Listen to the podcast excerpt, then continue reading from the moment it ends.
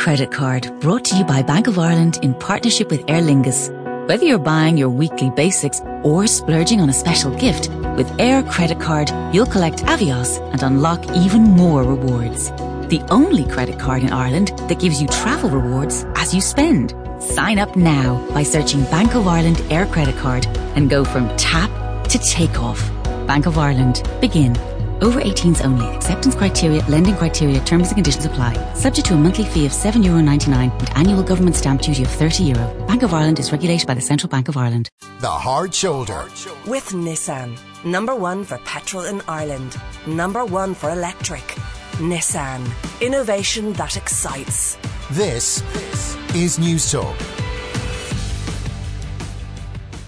And you're welcome back to The Hard Shoulder with me, Shane Beattie, standing in for Ivan Yates. And every Friday on the show, at around about this time, we take a look back at the stories that really got us talking over the past 7 days. Joining me for this special bank holiday edition of The Final Furlong in studio this evening are the comedian Steve Cummins, broadcaster and commentator Lise Hand, and Barry Kenny, corporate communications manager at Iarnród Éireann. And you're all very welcome to the programme. Thank you, Shane. Any big plans for the bank holiday weekend?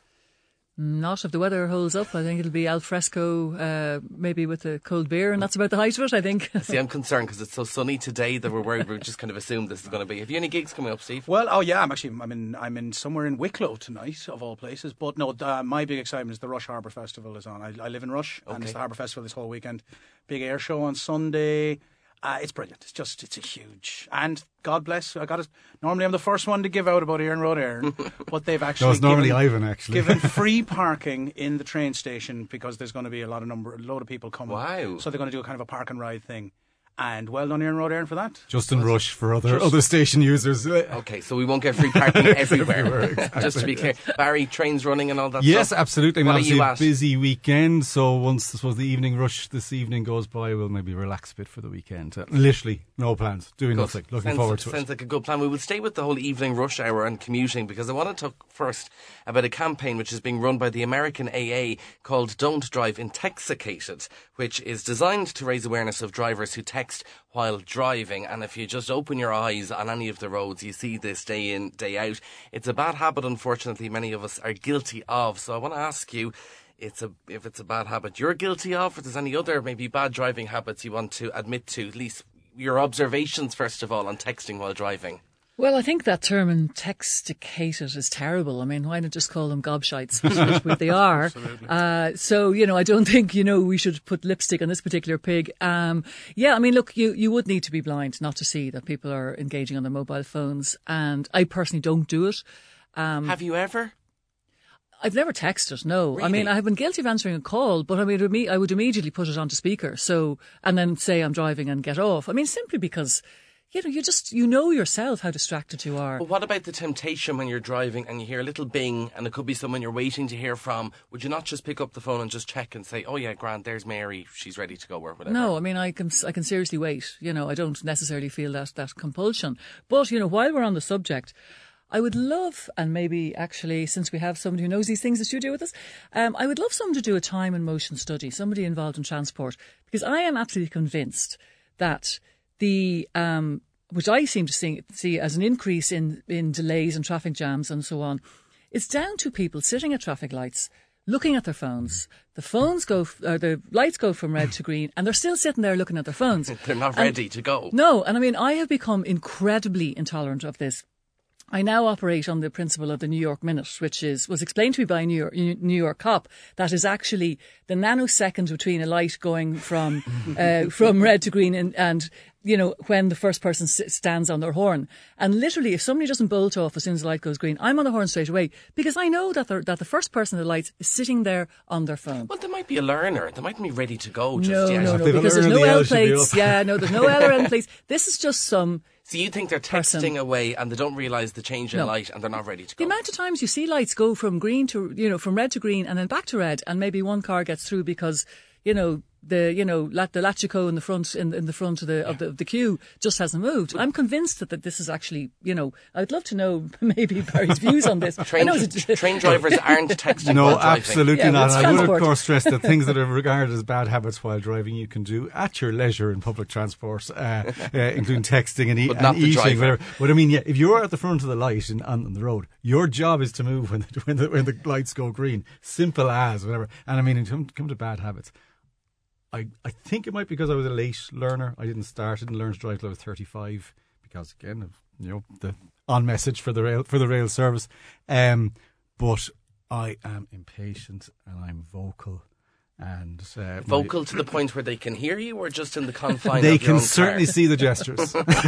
Yeah, I drive with my mouth as well. Yeah. Yes, I've always said that. I'm a commentator when I'm driving. Yeah, look at this idiot. Look at this moron. Look at that idiot over there. Oh my God, I can't. Although yesterday I wound down my window and shouted at a guy who was texting while driving. Did you? I was on a dual carriageway. For those of you who must know, it's the Donabate roundabout.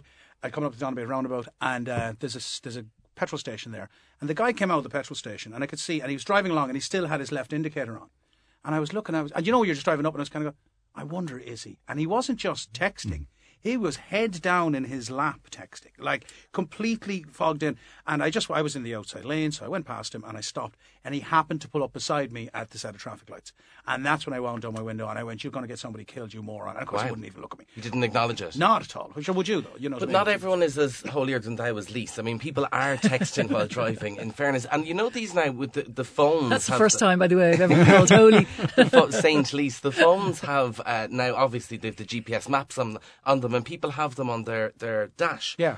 Is it not a temptation for people that then a text comes in and they just look at the text message, maybe skip off from the map for a second? I've often wondered, when you do have that dash-mounted little phone holder, I've often wondered how that can be allowed, really. Because at the end of the day, it is another distraction. It's like a screen in your car that you can look at. I agree with Lise massively on the people who don't pull off from the lights. But I'm not quite the to put it politely, nutter, apparently, that you are. I don't lean on the horn, please, but I will give a bit. Yeah, Harridan, I'll do it with Harridan. The friendly bit. I'll give the friendly bit, which is like, wakey, wakey, yes. You know what I mean? I won't be like, and I imagine that. Who's guilty of the worst hand gestures here? Yeah, Barry has his hands up. What, do you have a go-to? Is it a clenched fist? Is it a there's the general finger? Kind of arms in the air, but I have on occasion gone to a level that really is unacceptable. You can all imagine what until the time when actually the car ahead, both driver and passenger got out. Wow! I was absolutely certain the windscreen was going to be smashed. And did they say anything to you? They did, absolutely. And my wife said, that will teach you now. Teach you yes, and yes. I bet it didn't. It actually did. Did it? Oh, yeah. It hasn't been brought out again. Can you explain to me, from my days driving on the N7, stuck in traffic every morning, can you explain the phenomenon of women, predominantly women, doing their makeup while driving and how this happens? Why can't they factor in the time at home? Why do they think it's acceptable to do it? Yeah, this is a tricky one. I mean, I certainly have never put my makeup on when I'm driving. I have put it on, discreetly, maybe upstairs on the bus if I think nobody's looking. And I mean, I wouldn't be the full face, just maybe a bit of lippy and a bit of mascara or something like that, because, the bus moves, so it's not great to get a straight line. Yeah, I don't really understand this one. I presume it's just people. If it's women, it's often because they're trying to get maybe two kids out the door, for school, and they don't have the me time necessarily in order to get things like the face done. Because some women take a long time to put their I can do full face in about 60 seconds really, because. Hey, I've got to work about a half. Already. But it is as dangerous texting and driving. Yeah, really it's completely as dangerous. And I mean, I certainly won't, But I've seen guys shaving. Yeah. I mean, I have seen guys shaving as well. Presumably with the electric. I was going to say, it's the hot towel really that causes the crashes. Yeah. Isn't it interesting, though, that people factor their commute in now as time to spend on themselves? And well, in a way. Which is just amazing. I saw a woman driving once on the M50. And I remember I just checked my speed because we were all roughly going the same speed. And she was doing 50 miles an hour, but she had her hand flat on the centre of the steering wheel and she was doing her finger. And I thought, no, that's excessive. That's not, you know, you're desperately getting a bit of lippy on. That's like you're doing your nails while driving. I mean, that's just admirable because, I mean, like, it's still... It is a skill. I'll give that's, that, I mean, like, it's hard enough to do it stationary in a flat surface. Well, I mean, listen, I kind of take my hat off to her, to be honest. For all the people commuting this evening in the big mass exodus that there is at the bank holiday, just have a look out your window and just see what other drivers are up to. Now, I want you all to take a listen to this. So I've got a really, really lovely girl, beautiful, very well presented, but very kind of Essexy in her accent. I can't get her a job for love nor money, just because as soon as people meet her, she's not necessarily the person that they want to kind of pick up the phone to their kind of high-end clients or things like that.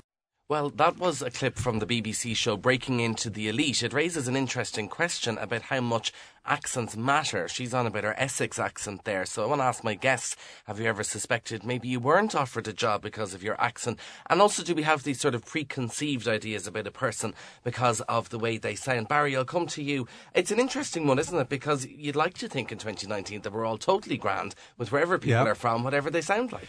But then, you know, you hear and you hear me, and look, I have a neutral accent, you know what I mean? My mum's from Cork, my dad's from Mayo, I'm married to a Waterford woman, I went to college in Limerick, I'm from Dublin, so I have this kind of... You can't pinpoint where you're from. Absolutely nothing going on. But there is, and I think, for me particularly in kind of sports broadcasting, just this absolute, if you like, drift to the bland in terms of commentary. When actually, in commentary analysis, the people we love and the people we remember are the ones that have absolutely distinctive accents, like Michal Murray-Hertic, obviously. Murray Walker. Murray Walker, exactly. So do you think we're phasing out accents and we want everyone to sort of sound mid-Atlantic neutral? I do think there's a trend. I think in the generality of it, I mean, you know what I mean, the time when the soccer commentators, you'd know them all, you'd know their foibles, you'd know this. Now... And I watch a good bit of it, you know. I really can't tell one match to other who is actually doing the commentary here. It's almost a deliberate tactic, I think, maybe to put the stars on the pitch up and that this is just part of the background wallpaper. Right. But that's people who are going for a job where their voice is used. At least this is about people who are going for ordinary run-of-the-mill jobs, and some people still feel that they're judged by the accent and where they're from. Is that still the case in 2019? I think it's kind of hard to say. I mean, you know, if you take a Dublin accent, what is a Dublin accent? You know, when you describe, I mean, I have conversations about this, you know, is it Ross O'Carroll Kelly or is it Dustin the Turkey? You know, so, you know, they're both Dublin accents. And is one more, you know, regarded as, you know, more authentic? Does one send out, you know, messages that another doesn't? Does, you know, is it that, you know, someone who's a Dustin accent, you know, means they come from working class and therefore they aren't maybe as well educated or as articulate, which is nonsense. Yeah, you know, I mean, this is actually nonsensical. The woman in the clip was talking about the Essex accent and they still feel that that's difficult to get a job with that accent. Yeah, well, for a start, I think the whole thing of accents, I mean, in Britain, you know, they're obsessed with accents, yeah, and because it's so much tied into class as well. You know, it really is, whereas here it's more, you know, where are your people from and it's more regional. I don't think we still... The snobbery tends to be rooted more in where you're from rather than what your social status is. Yeah. You know, I mean, I'm a dub, therefore, naturally, the Cork accent drives me crazy. So, you know, but I like the Donegal accent because I've no beef with them, right? And, you know, I'm quite sure every Cork person, you know, will rise up and say, well, we hate the Dublin accent. So, which is fair enough. You know, we tend to look at accents differently. It's more about placing you in a certain place rather than on a social strata, right. I think. So, Steve, is your woman exaggerating then in the clip? On that no, I don't think so. And actually, I get exactly what she's saying, but I can also see, I grew up in Moyross in Limerick, right? And, the proper Moyross accent is pretty much this. Do you know what I mean? Now, can you imagine you listening to this driving in your car on the way home? Right? And I worked. It wasn't that I had to work hard. Well, not to have the Rubber Bandits are very successful, in fairness to them. Absolutely, and Blind Boy's podcast is brilliant, but the exception that proves the rule. I to my eternal shame, made two dubs. But I've gone to a lot of effort with them. So said, you know, just with pronunciation, you know, mewn, spewn, belioun, all that's like just no. So like I remember with my youngest when he said he asked for a spewn and I went spoon, and then it became a joke for a while, and now he's got great diction. And I think the reason I'm a big fan of it is I do think all doors are open to you if you have a good speaking voice. But is Barry right that we've sort of gone to the bland, the banal accent? It does seem. It's like I noticed a woman singing on Grafton Street today, and she was singing like so many other singers are now, and it's kind of like putting this kind of a into her voice. And it's like the first person who did that was a genius and well done. be your own voice, be your own, you know, come up with your own way of doing, your own style. That's how people get huge and famous and everything else. Everyone wants to try and sound like Ed Sheeran now. Yeah. Guess what? There's already an Ed Sheeran. But I also think in Ireland as well that accent is very much, it's tied up with dialect and the way we speak and the language we use and the words we use, because, you know, every area like Limerick or Cork or Dublin, they have, you know, their own slang and, you know, and I think that's an incredibly rich part of our cultural, social history. So when that gets blanded out, we lose an awful lot of that sort of colour as well. Now, you know, I think a lot of radio stations, all radio stations, I mean, RT are guilty of it, most of the commercial stations are, of having people that sound like us. You know, we have the neutral accent. Mm. And I would like to hear more... would you though? I actually would. Would you? Except for Cork, I'll tell you what I'm going to do, Steve. We're going to go to a break. Will you do the break, the introduction to the break, and say we'll be back after in that beautiful Limerick accent? Please. Andrew, welcome back to The Hard Shoulder. What are we listening to? Final Furlong here on Newstalk. And stay around, and we'll probably be back talking about some stuff. Broadcaster and commentator Lise Hand and Barry Kenny, communications manager at Iarnród Éireann. We're going to talk about pets now, because having a pet is more likely to make you happy than being in a relationship. The research carried out by a pet brand found 2/3 of pet owners spend more time with their animals than the people they live with, and over 1/3 talk to their pet more than their own family. Can't really blame them for that, can we? Anyway, so do any of my guests have pets, and does their happiness depend on the love of the pet and the loves you have in your life? Steve, we'll start with you. Three pets at home. Okay. We have Brian the cat, who happens to be female, it's a long story, who just basically is, as all cats are, whatever swear word you want to put in, just basically uses our home. And then we have two dogs. My dog, Wolfie, she's a border collie. She's so bright she could do your taxes.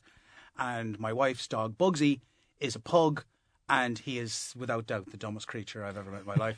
And the reason it's so forefront of my brain, I was only talking to Roisin, your producer there, a couple of days ago, just after I'd paid someone to come and power hose and wash my furniture because of the untrainable pug. Right. For peeing all over it. But does he make you happy? He does, because he's adorable. Of course, you wouldn't have animals in your house if you didn't. I mean, they are lovely. I want to say, though, to my darling wife, I still pick you over the dogs.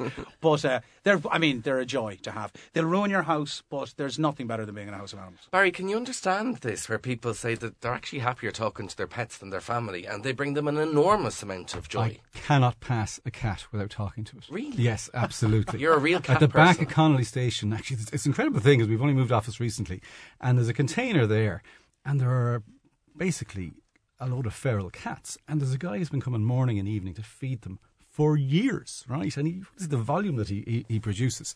But I can't pass a cat without having a conversation with him, at least acknowledging that it's there. When I visit my in-laws, they will tell you that the beam on the face comes when Ruby the cat comes along. I like the way you said. I like the way you said you have a conversation with them. That implies they're talking back. Of course. Yeah, I was going to say, does that not show that you've taken leave of your senses? Not at all. I mean, I'm in the market for a cat at the moment, although all the cat rescue places want you to take two kittens at a time. And I'm kind of saying, well, can we not just have one that's already trained to go to the toilet outdoors? But you're getting nothing back from talking to a cat. I mean, a cat is so imbued with personality. Really? And particularly malevolent personality, exactly, which makes them absolutely fascinating to just engage with. It's weird, isn't it? Weird. Yeah, that is plain weird. But Lise, you know the way like dogs can, you nearly think they're smiling at you and they kind of nearly bark at you and talk at you. You don't get that with cats. No, do you? I mean, there's a family dog. He's about 8 months old, Ludo. He's a miniature dachshund, and he is hilarious. I mean, like, people just burst out laughing when they see him. I don't know whether it's just his preposterous shape, but he just has this incredible ability to make people laugh. And there's constant fights over who's going to, mind him when anybody goes away, because he's just adored. And, we've always had dogs. And I'm a huge dog fan, whereas I would absolutely have I'd have no truck with a cat now. Yeah, I'm the same. I think you're either one or the other. I can't stand cats. Yeah. I don't get them. I don't get the. I struggle with this. Yeah, I mean, I do understand. I mean, I do understand. People sort of saying they have better relationships with their their pets than they do with. Of course they would, because your pet isn't going to tell you your bum looks big and that, or nag at you to take out the bins. But seriously, cat would. Well, like maybe a cat would. Yeah, true. But it's people saying though that they spend more time talking to their pet than their family. Yeah, but you see the the pet's not going to answer you back and tell you to get a life, right? You know, or to get a job or get a haircut, right? You know, the pet, you're getting uncritical feedback, you know. And the pet will look interested. Like, they will stare at you and go on. So you can sort of tell things, you know, without getting, you know, the cat things and not without getting judged. And of course, as well, Steve, that when you come home, your wife doesn't get down on her hands and knees and start jumping up and down, but the dog would. Well, we don't know. Well, on a Friday. You mention it, right? Although, weirdly enough, she's the one that comes in the door because I'm the one at home. And do you get on your hands and knees? I do. I wag my tail. I'm jumping up on her. It's great. It's great. It's adorable. Really. But you do get an incredible welcome when you come home. You absolutely do. You do. What you do for the dog? We were away in Cyprus at a wedding there a couple of weeks ago, and we have a person who comes in and walks them twice a day and keeps them company and blah blah blah. But when you come in the door, we just know it. We all kind of gather around and then open the door. And this insanity comes racing out. Now the cat just looks and goes, "Did you bring me food?" "No." "Well, see you later." But the dogs just go crazy. Yeah. It's the neediness of the dog. Like, I mean, you know, do you not admire the cat's independence? The fact that when you're gone, the cat can actually get itself. Well, you see, dog. There's definitely something about dogs, right? You know, we're a nation of dog lovers. There's a huge. You know, I can't remember. I remember doing a story on this last year, and you know, the level of dog ownership, particularly dog ownership in Ireland, is huge. And I was lucky enough to live in New York for a few years, and of course they're dog mad. I mean, to the point I remember watching the local television news, and there was a sad story about this elderly gentleman walking his dog in the park and had been viciously assaulted. And they moved on to the next item. A few minutes later, they came back and they said, due to the volume of calls, we need to let you know that his dog Skippy was okay. He wasn't assaulted. Wow. You know, also a crappy watchdog as well. Well, I think he was some little kind of little New York poodly type. But you know, it's just people just have this. They give love to a dog because they're not afraid to. That I think. And I think that's it, because they know they're not going to get rejected. Getting a bit deep about it, but I think it is like that. Our last cat, I would actually almost use it as a foil for conversations with my wife. Kind of, do you see that? Do you think that was reasonable to the cat? Yeah.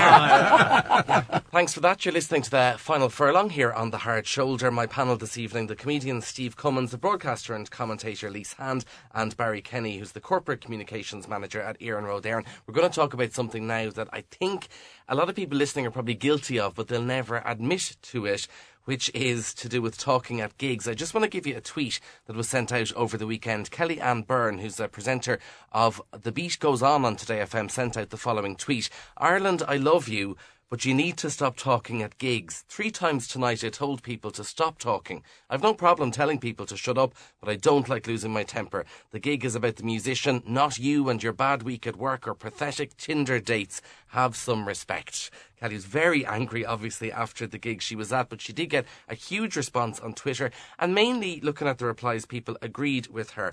So do you agree, should people be keeping silent when they go to a gig? Lise, I know you're a big music fan. Yeah. Is this something that's annoying, or is Kelly Ann exaggerating here? She is not exaggerating. I'm 100% with her on this one, and it literally makes the top of my head come off. It really does. It's something that drives me insane, particularly...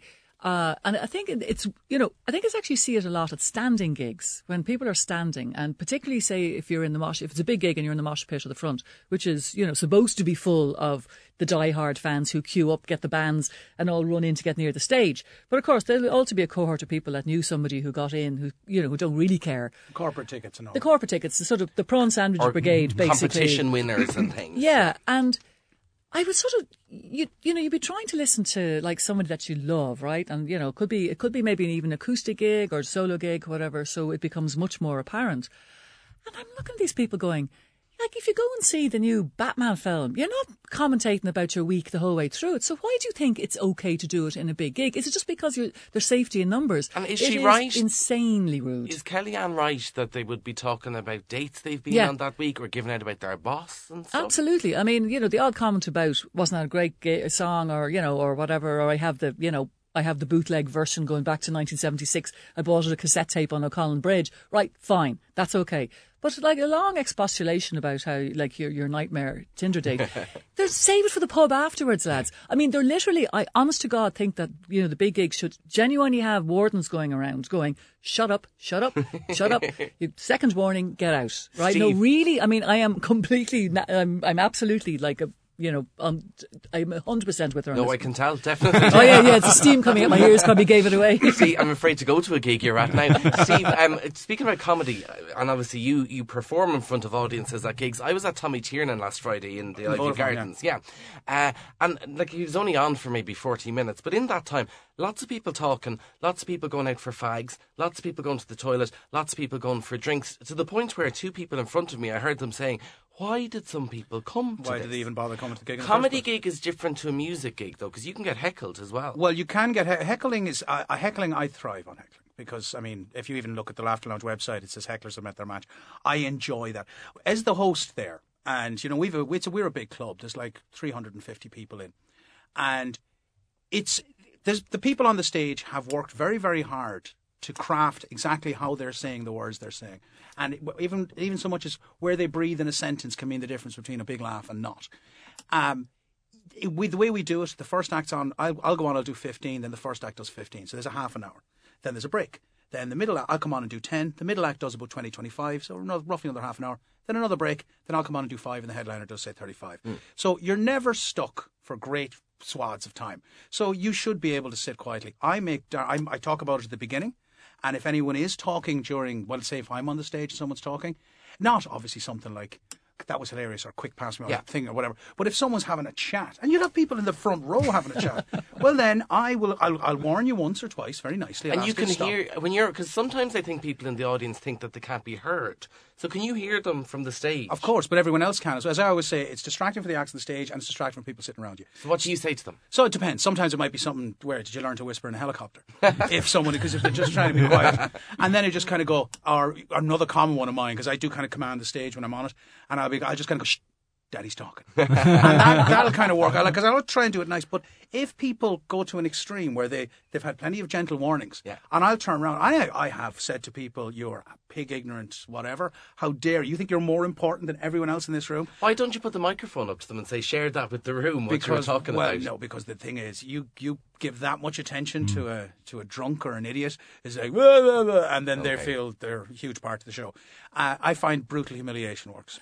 Okay, Barry Kenny, I mean, the argument could be made, I suppose, from these people that, you know, they're paying a lot of money for it. If they want to go out and have a good night with their friends, they want to have a bit of a catch-up, maybe they haven't seen someone in a while, go for dinner. You know, first world problems here. Is it that big of a deal? That's the before and after. I mean, the worst I've experienced, I actually replied to this tweet when I saw it, in Vicar Street a few years ago, right? Art Garfunkel. Smallish venue, right? Beautiful. To this day, the most perfect human voice I've heard perform live, right? Absolutely fantastic. What's the iconic song, Bridge Over Troubled Water? Mm-hmm. Who the hell is this guy, two tables over, who decides to have a full-blown conversation on his mobile phone Bridge Over Troubled Water? I was leaping over. What the hell do you think you're doing? Whatever, and absolutely wrecking affairs. That's the most extreme I've seen. Did you call him on it? Oh, completely. Good. I left. I said, get out. I said, we don't want to hear it. And ultimately, the stewards did come along, and he looking around at everybody. You know, what's your problem? Yeah. What's wrong here? And I was at Stevie Wonder a few weeks ago, which look, it was a variable quality gig. But like that, in the standing area, and it was just this constant, incessant chat going on, and they were expensive tickets. Yeah. You know what I mean? It happened to me at Hosier a couple of years ago. He was doing the Olympia about 2 days before Christmas. Beautiful gig. He was kind of big at the time. Yeah. There was obviously a lot of competition winners there who really didn't care because they literally spent the whole time chatting. But just so you mentioned Art Garfunkel there, if you ever go to a Christy Moore gig, he will not let you sing along unless he wants you to sing along to certain songs. How would you have felt if everyone started sort of singing When You're Weary and going along with Bridge Over Troubled Water? Is that as bad as talking? It depends on the song, I think. I mean, there are sing-along concerts. There are concerts where the act absolutely encourages and the act wants to see it, whatever. But frankly, nobody wants to hear the three of us warbling Bridge Over Troubled Water. I mean, there is, you want to hear this perfect singer sing the perfect song. Yeah, and you know, Barry's actually right, because there's a spell that a great artist on stage will cast over an audience.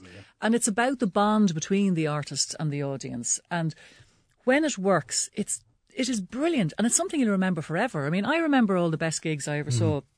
And none of those involved me having to tell somebody to dial it down, you know, who was annoying me, because it just worked. And you can't create that if you have people chatting about their Tinder dates. What about if they're singing along? That's different. I mean, like, look, some of the best gigs are the ones where you're all there and you're jumping up and down, you're roaring out the lyrics or something. And again, that's part of the bonding experience, you know. So when you have somebody who decides that, you know, they just want to have a conversation, it breaks that spell, and you can't create that bond between the, what's going on stage and the audience. And everybody loses on that one. Tell you something real quick, which is worse than anyone talking. Someone I know was at an Andrea Bocelli concert, and a drunk man behind her threw up all over her back. Oh, no. So I would have preferred to chatting. But at Andrea Bocelli as well. I mean, of all places, you know what I mean? Well, there's a lot of festivals on this weekend, so people should pay attention to what our panellists are saying. We'll be back with lots more with our panellists. Andrew, welcome back to the final part of the final furlong here on The Hard Shoulder with me, Shane Beattie, in for Ivan. My panel this evening for the final furlong is the broadcaster and commentator Lise Hand, comedian Steve Cummins, and Barry Kenny, corporate communications manager at Iarnród Éireann. Barry, I want to come to you to talk about travelling, because the New York Post scored quite a cheap shot at millennials this week when one of their columnists said it's just weird that young, childless people are clogging up the lines at Disney World. And the column was giving out that not just that the remaining constant 12-year-olds amounts to self-infantilization, but that millennials were paying a premium for a fake world when they should be going off to Europe instead. So he was just dogging into young people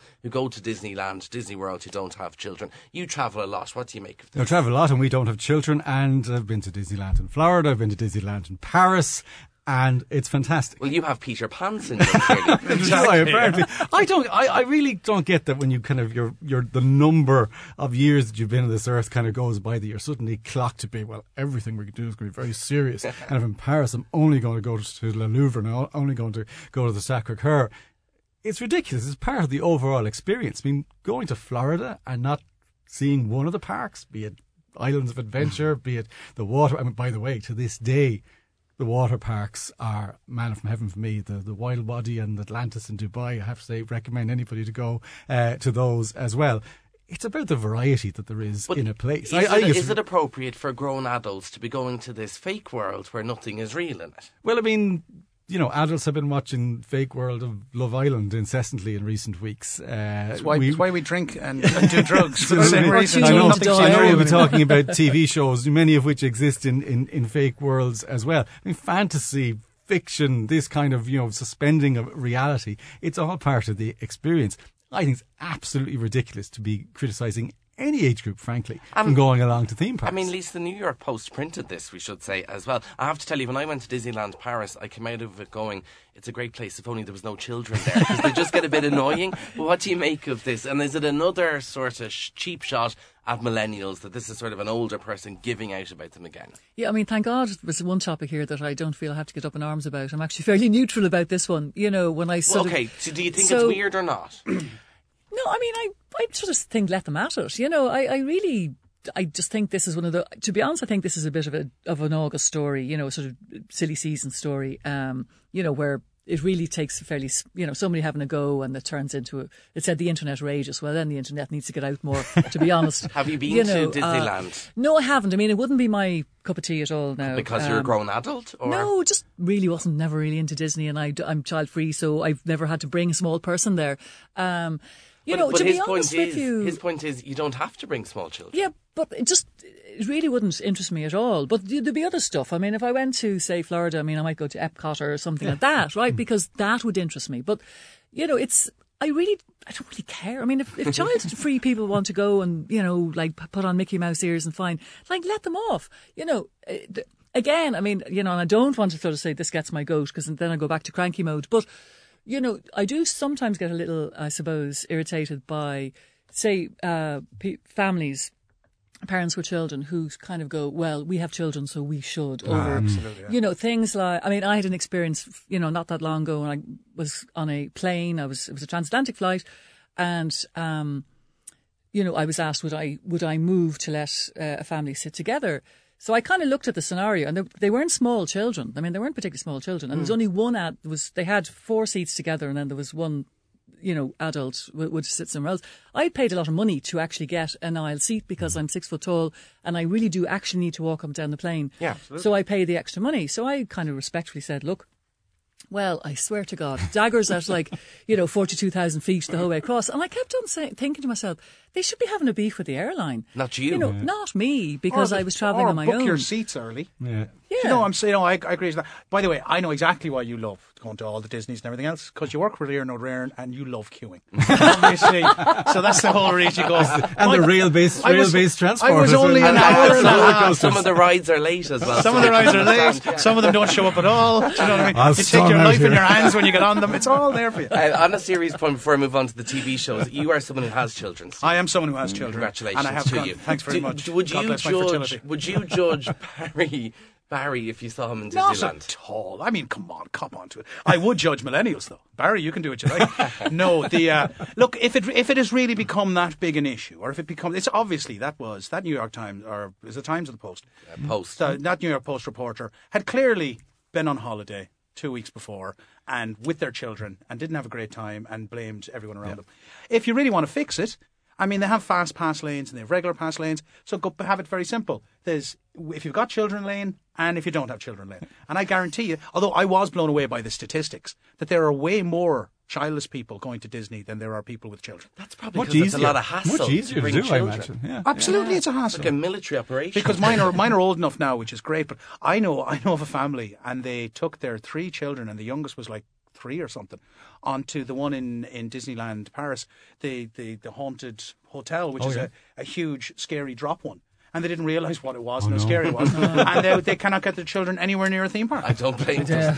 Listen, before we go, I just want to move on to a poll that was done in the Radio Times, which asked its viewers to name their most missed TV programmes from this century.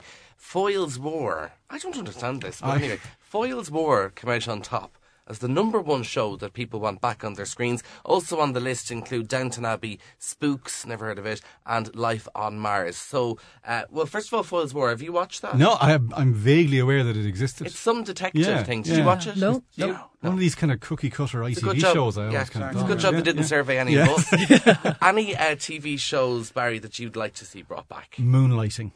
I'm putting an age. I haven't thought of that in years. That was a great show. That's brilliant. 1980s show, the show that introduced the world to Bruce Willis and Cybill Shepherd. She was known before that.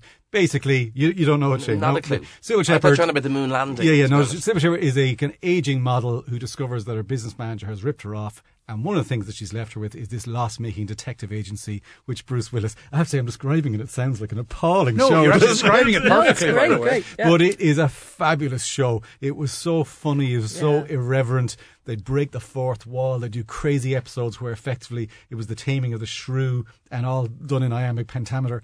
It was a tremendous show, and with the chemistry between the two of them, it was incredible. Yeah. Now, it ran out of road. It the stars didn't get on. Episodes were always late to air, but there was an energy about it that I've rarely seen in a TV show, and I just like to think of David and Maddie, which were the characters, coming back to them 20, 30 years later, meeting each other and seeing what's happened. Wow, there's an idea. I'm sure they'll be writing it down. Idea. Lise, any shows you want back? Yeah, I think it is really time to bring back The Thick of It. Oh yeah, definitely. But the trouble is, it's back, and how do you actually do the parody? This, of course, was the very famous that behind the scenes of government of the UK government, introduced the world to Malcolm Tucker, who was like Alistair Campbell, kind of, who was played magnificently with pop-eyed vengeance by Peter Capaldi, who then obviously went on to do Doctor Who, but. It was genius, and a lot of it came from the manic energy of the Malcolm Tucker character. But the scripting was just absolutely brilliant. It was done by Arnaldo Annucci, who went on to do Veep, which of course is won so many awards, and you can see a lot of the themes. But it was so profane. I mean, I used to watch episodes going, how do they get away with that? Well, apparently he made up a lot of the swear words on the spot. They weren't even in the script. Well, this is it. So when he was going on his rant. Yeah, I mean, I think he might have even introduced the world to Omnishambles, I'm not sure. Yes, but some of the insults, I mean, I can't even repeat some of the quotes because they're so bad. No, it's okay. But things like, he's so dense that light bends around him, great stuff like this. Or he was, I actually wrote down one because it was so good. He said, he was ranting at some poor minion and he said, when I need your advice, I'll give the special signal, which would be me being sectioned under the effing Mental Illness Act, right? You know, like, it was, you literally were on the floor for the whole of it. And look at, imagine what they could do now. With Brexit. Incredible. Oh, my word. It's time. Please bring it back. But you're right. Brilliant. You're right in saying that, I mean, real life is such a parody now that you probably wouldn't get away with it. Yeah, Steve, any show you'd like back? Garda Patrol. Wow. And I'll tell you why, right? Do you remember the good old days when you'd put on Garda Patrol and it was like two big jug-eared Kerry monstrosities just staring down the screen, just uncomfortable and just kind of with the proper thick accent and everything? Because guards nowadays, there's guards out in Ballsbridge now and they look like a cross between, you know, one of the Avengers and whatever, you know. Chips. Yeah, exactly. But they're all built and they're all, you know, bulletproof vests or stab vests and all this. These were guys in a big woolly jumper. Can I ask a silly question? Is this the precursor to Crime Call? Way precursor. I'm dating myself. I'm going back before Moonlighting. It was just, there was something very comforting about it. These two big, and it was kind of good. And the crimes were never that great either. Yeah. It's always like, you know, there's been a spate of, I don't know, sheep worrying or whatever, right? And has anyone seen this dog? You know, and it was nice. Harkens back to a nicer time. Okay, well, just the top 10 most missed TV shows. Number one, as I said, Foyle's War. We haven't even heard of this. Never mind, watched it. Number two, I fully agree with this. The Bill. Do you remember how good the Bill was? I loved the Bill. The Bill was great. It kind of went on forever, though. Third one, yeah, true. 26 years. Later. In third place was Count Arthur Strong. Yeah. No. Fourth was Spooks. Yeah, fifth, good show. That was a good show. Home Fires. Never sixth, heard. Life on Mars. That was great because all the fashion was brilliant in the 70s. Yeah. Fantastic. Seventh was Detectorists. It's only just gone. I can't think. Detectorists. That's your man. I don't know that one. Mackenzie Crook. Yeah. Downton Abbey was after that. Number 8. Phoenix Nights was in 9th. Amazing. And then in 10th was Happy Valley. My one. And I'm delighted to say it actually is coming back, is Gavin and Stacey, because I literally watched that on repeat. You have to. It's brilliant. It's if I had, you know, the old gun with two bullets, I would shoot James Corden twice. See, I feel similarly, except Hitler's to his left, by the way. Stop. I'm making darn sure I get him both eyes. I don't particularly love him, but I have to say the show is very good. But anyway, it's coming back for a Christmas special. Thank you all for your memories. No one mentioned Glenroe, which I'm devastated over. But anyway, thank you very much. Thanks to my panel for coming in to me on the Hard Shoulder this evening. Of course, Lise Hand, Barry Kenny and Steve Cummins. Have a lovely bank holiday weekend, folks, and thanks a million. And that is your lot for the Hard Shoulder for this week. My thanks to the production team, Mark Simpson, Aisling Moore, Alex Russo, Roisin Davis and John O'Donovan. Off the Ball is up next. I'll be back on Monday presenting the Hard Shoulder for Ivan on Bank Holiday Monday, so have a lovely weekend.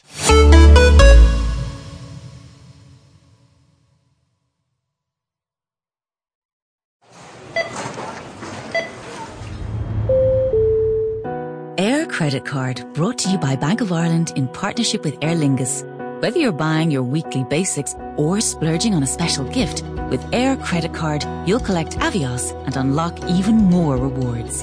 The only credit card in Ireland that gives you travel rewards as you spend. Sign up now by searching Bank of Ireland Air Credit Card and go from tap to takeoff. Bank of Ireland. Begin. Over 18s only. Acceptance criteria, lending criteria, terms and conditions apply. Subject to a monthly fee of €7.99 and annual government stamp duty of €30. Bank of Ireland is regulated by the Central Bank of Ireland.